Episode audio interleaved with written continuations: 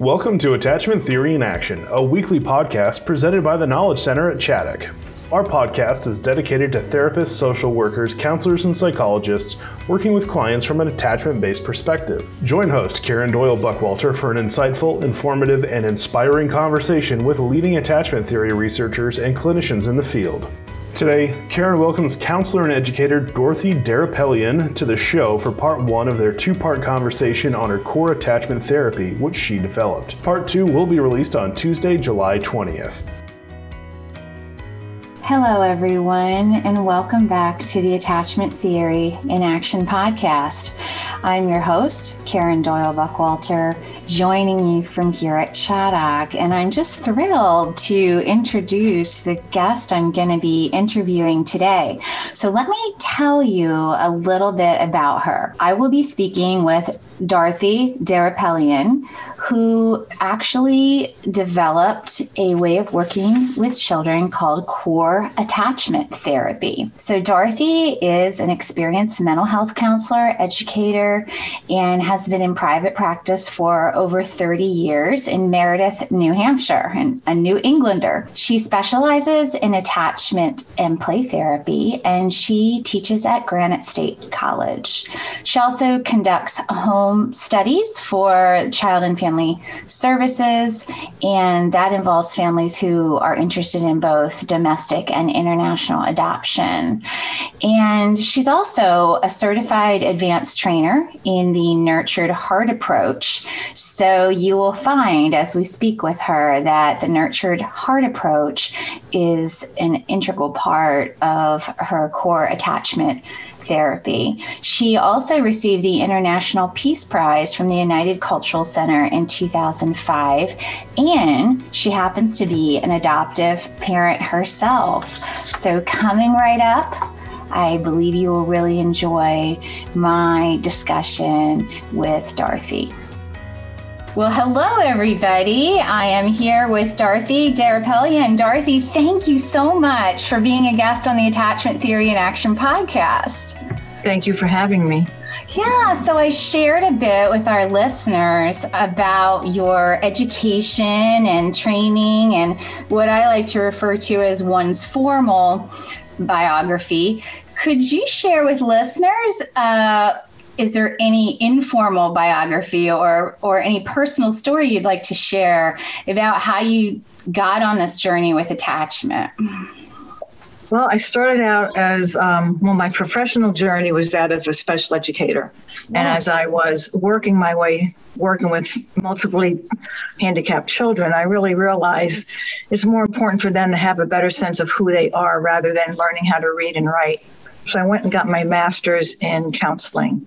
Okay. And as I um, worked with children with trauma, and of course, children with who were in the foster and adoptive arena, so to speak, I was realizing that what we knew back then in the 80s was um, not what I was feeling was helping them move through their trauma.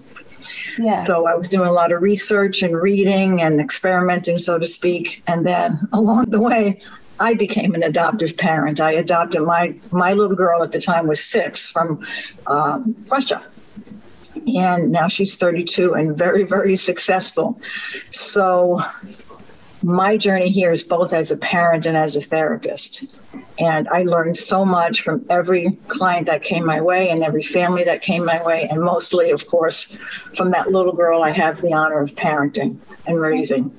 Oh, wonderful. That's so good. I always feel also that when people become therapists with an education background, they have a special advantage in knowing how to sometimes write about and communicate concepts. Um, so um, that that's really helpful, and and uh, we'll explain that more when we get into the approach that you developed called core attachment therapy. Is there anything like right out of the chute you want to say about the model before we delve further into the components of it? Well, the model is based on following the the natural developmental process of attachment development, and it took years to hone and I'm just finding it. It's a simple approach. I've written it so that any play therapist could pick up the book, read it, and run with it.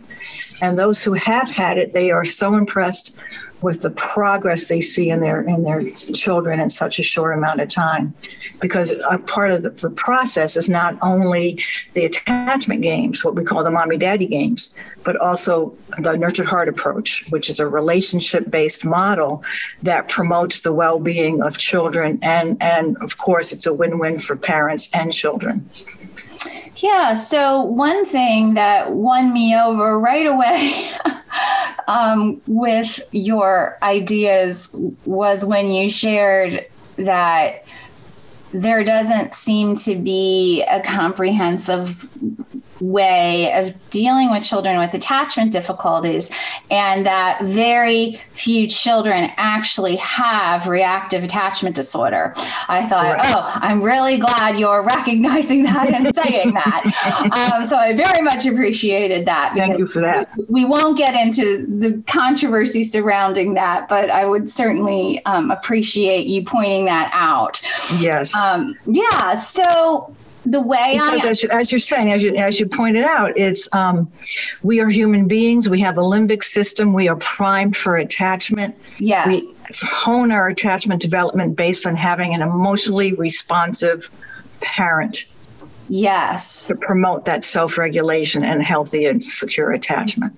Yes. So, my understanding in terms of reading your books, and I do want to point out to people that you actually have three books. You have yes. the core attachment therapy book, which is meant for therapists to read. And then Correct. you have a companion book for parents. And then you have like a picture story book for children. So, young children, yes. Yeah. So, you have a uh, three resources around your uh, core attachment therapy model. So, and a fourth book is in the works. Oh, tell us, tell it us about is, that. Uh, it's for um, well, actually five.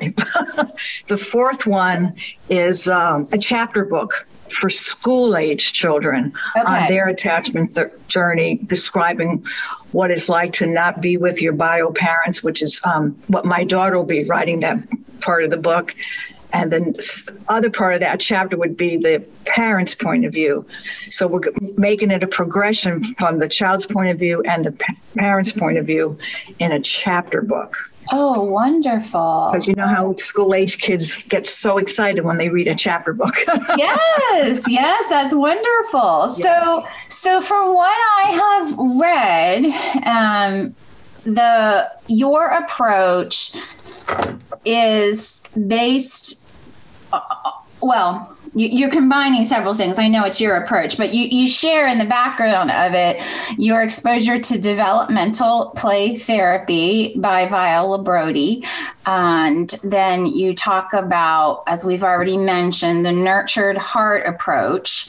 And then it also sounds like you do have some traditional play therapy involved at the end of some of the sessions. Am I exactly. understanding that correctly? Yes. Okay. Yes. Okay. Yes. So, well, when I saw some of the activities initially, because I'm a therapy yes. therapist and trainer, I was like, oh my goodness, this this sounds so similar to some of the things that we do in therapy. And then, of course, when I saw developmental play therapy, I immediately understood some of mm-hmm. some of the overlap. So a lot of overlap, correct? Yes, yes. So could you share with listeners a little bit about how you're combining those three different things? Well, as, as we know, attachment development is starts at birth and it ends around three when you go from the autistic phase to the separation phase of attachment to the individuation phase of attachment. So, knowing that, I was feeling that to help children move successfully through that whole process, it needs to be developmental, just like attachment is. So, looking at Viola Brody's work, um, um, TheraPlay, and all of these things that we already have out there that fosters all of this. Um, how can we use what's out there and tweak it so that it matches the attachment development? So that's why I kind of looked at all the games, looked at Viola Brody's work, looked at therapeutic play therapy, and all of this, and TheraPlay, and put these games in a sequence that matches attachment development. And as I was working through that, then along came the nurture heart approach. And what I appreciate about the nurture heart approach, it takes the chaos out of the home. And we know with children who have attachment disruption, the home is chaotic. And they work very hard to get the house on their terms because it's they're matching their outside world with their inner world. And because they don't have that internal sense of trust, they have to be in charge because they don't trust that their parent is not going to leave unless they're in charge or in control of all of them. So I, that's when I said, wait a minute, why don't I combine the nurture heart approach with these attachment games? And when I put those together, I went, bam, this is it. And it works so beautifully. It gives the parents a, a structure. It gives the children that predictability and the repetition that we know elicits um, safety and security and trust. Yes. So let's pick apart some of these elements a little bit more. So, sure. one of the questions I had in my mind with the mm-hmm. developmental mm-hmm. play therapy part of the model was I have not studied developmental play therapy, but I do know TheraPlay very well. Mm-hmm. And one of the things that I had heard over the years was one of the ways that TheraPlay was different from developmental play therapy was that TheraPlay although I don't necessarily agree with this description, is more prescriptive than Viola Brody's model was. And I would say we have a plan, but we're fully attuned to what's happening and adapt that. But that was the argument that mm-hmm, mm-hmm. that I don't know if it's right, but I, I, was told that that one was more prescriptive and Viola Brody's original model was not that prescriptive, and, and maybe even that she didn't like that. Um, mm-hmm. So I don't know if that's like just some myth or if that's true. But the reason I bring it up, and you would you'll probably know since you have to, uh, um, mm-hmm. look studied that model your approach is quite prescriptive. Like Very prescriptive. you do this this week, you do this the next, this is the activity you do the next week. And, and you have shared with listeners that's because of your thoughts about the developmental progression of attachment. What do you have to say about, because there's also in the greater play therapy community much uh, what should we say, um, controversy around how prescriptive an approach should be. So, right. And that's what, whatever you want to say about all that. I, I don't even know Thank what the question is. Thank you, Karen. No, what the, the other part is the when we do the mommy daddy games, we call them, um, it takes just like week one is only one game with the warm up the warm up, which is the lullaby and the eat, feeding and drinking. And then we have the game, and then we have the wrap up, which is the, where the nurtured heart approach comes in. It's the greatness stories. And as we know, what um, children love to hear stories about themselves when they were little. Children who were older and adoptive, they don't have those little stories. So, what I've chosen to do is that first game, which replicates being born, um, is when they first met each other. Okay. Tell us a story about what made you fall in love at that moment. Mm-hmm. So that slowly starts weaving the child's experience into the family fabric, if you will. Okay. And then then we have 40 minutes left. okay, so what I hear you really emphasizing so then, here is that because I'm coming from the perspective of a TheraPlay practitioner where we are, where our whole session is filled with these activities. You're wanting to emphasize for listeners that you have some similar activities, but that's one small though important component correct of the overall session with the parent and child, correct? Correct. Okay, all right. So then not to just fill up the time, but children are going to experience these games at a very and you can see them just kind of get cuddled in and they yes. get to that place developmentally. Yeah. So then we have the rest of the time with the child centered play therapy. Okay. So then the child is in charge of what needs to happen because they're ex- re experiencing it emotionally and it needs to be dealt with on an emotional way. So I have the parent and child go into my play therapy room and I monitor and the parent and child play. And when the trauma starts surfacing, I help the parent learn how to respond in a nurturing therapeutic way. So, so what would you call that part of the session? So you have the activities, which you say mommy daddy games whoever yeah. is the, yeah so so this other part of the session where you have the parent in the play therapy room with the child because a lot of people that do child-centered play therapy would not have the parent in the room well, the parent is in the room because they're still working on the relationship. Mm-hmm. And for the child to learn to use the parent as a source of comfort. Mm-hmm. So as the trauma emerges, then I will go in the play therapy room with them and help them navigate through that so that the parent is responding in a therapeutic way. And the child sees the parent as the source of income while simultaneously the trauma is being resolved. And so when you're doing this other part of the session at the beginning with the parent child activities, that's not that's in a different space. That's not in the yes, I have a, my, my main office here has a nice couch for the parent and child, and then I sit apart from them, so I'm just like the director, so to speak, of the games, and I sit back and let it evolve. Yes, yeah. And then um, if the child's having difficulty, I'll coach the parent and the child. Let's let's see how we can move through this smoothly, or we'll just try again next week, depending on the emotional reaction of the child. And then we go to the play therapy room where the child is in charge, mm-hmm. and then we mm-hmm. go from there.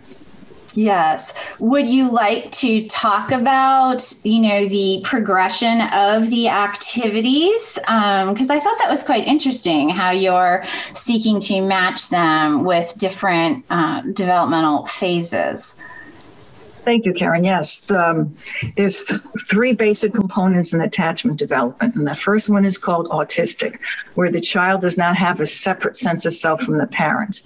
So all of those games are done in what I call the loving cradle position, where the parent actually holds the child as if he or she was a, an infant.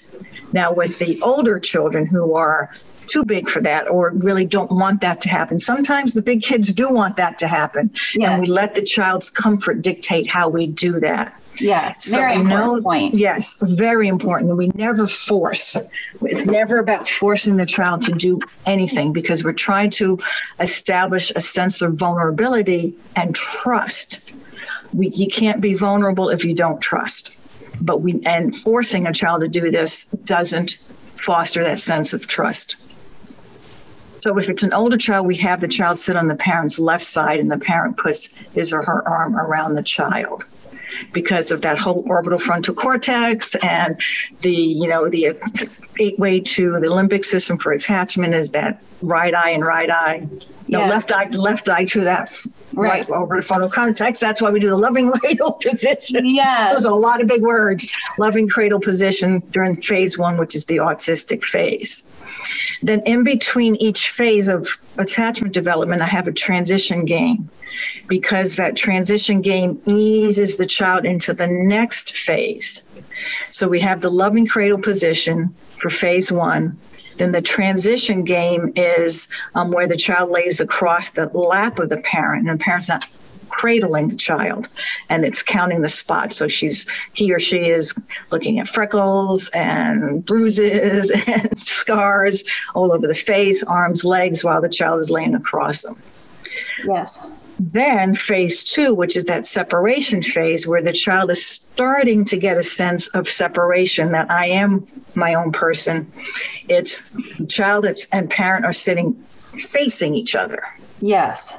And so then the game goes back and forth like that. Mm-hmm. Then the transition game to the third phase is where the child is not facing the parent at all. And um, the child still has contact with the parent sitting on his or her lap. So then it, that eases into the final phase of attachment development, which is individuation, where the child knows that he or she is separate from the parent. So those games are done completely unattached. Mm-hmm. Mm-hmm. And um, you do use a mirror for some of these, Yes. um, which I found interesting. And, um, you know, we use a mirror in TheraPlay for for some different things.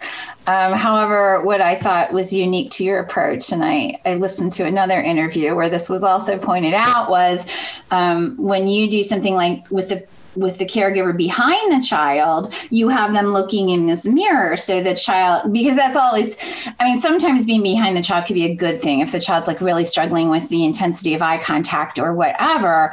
But if if there are if it's workable to to do that, that's sort of a way of the parent being behind the child, but they still get to watch themselves. Yes. Yeah. So that's quite interesting and creative, Yes. I think. And then um, the final, and I had it just that way for years, and it just felt unfinished. hmm I kept saying, I've got to do more with this. There's something not done yet. So for a while, I experimented with that last, when we were finished with the attachment games, that the next session was with the child deciding what game comes first, what game comes second, what game comes first. And I played around with doing it that way for a while. And um, to me, it then took away the purpose of the games, which is the purpose of the games is to have the parent in charge because parents need to be in charge for the children to feel that secure attachment. So I said, well, that's that's not what the that's not how we need to wrap this up.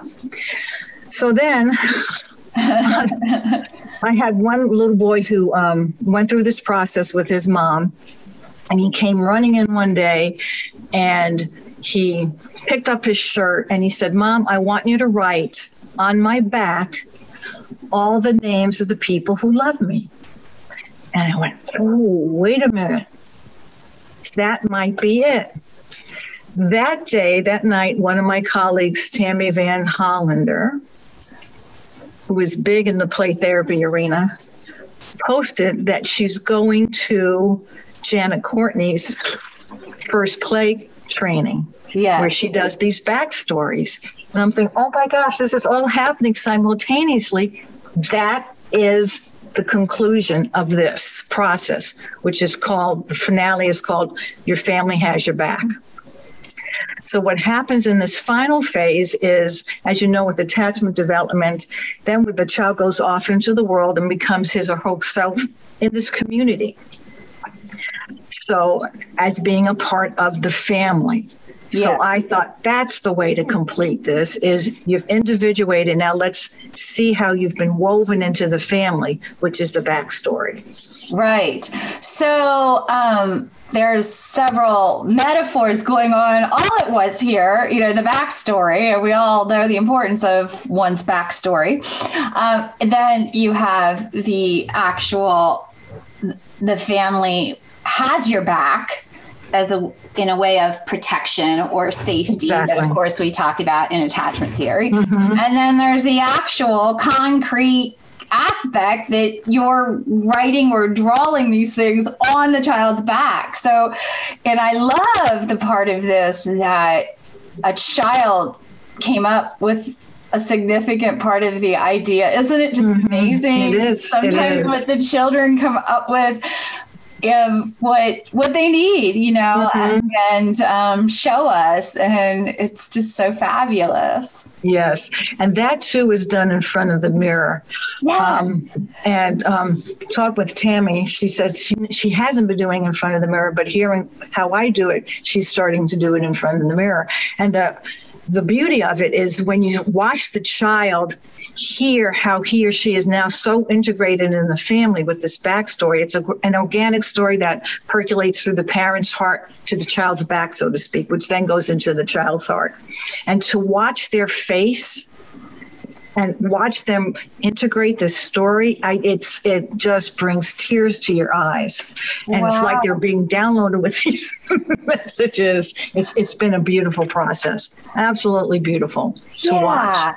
because it's part of the coherent narrative that that autobiographical narrative that Mhm. we know is so important to build and i'm i'm recognizing we're we're close to ending our con- our first part of our conversation, our part one. But but before we end today's conversation, I do want to ask you just to help illuminate this for listeners.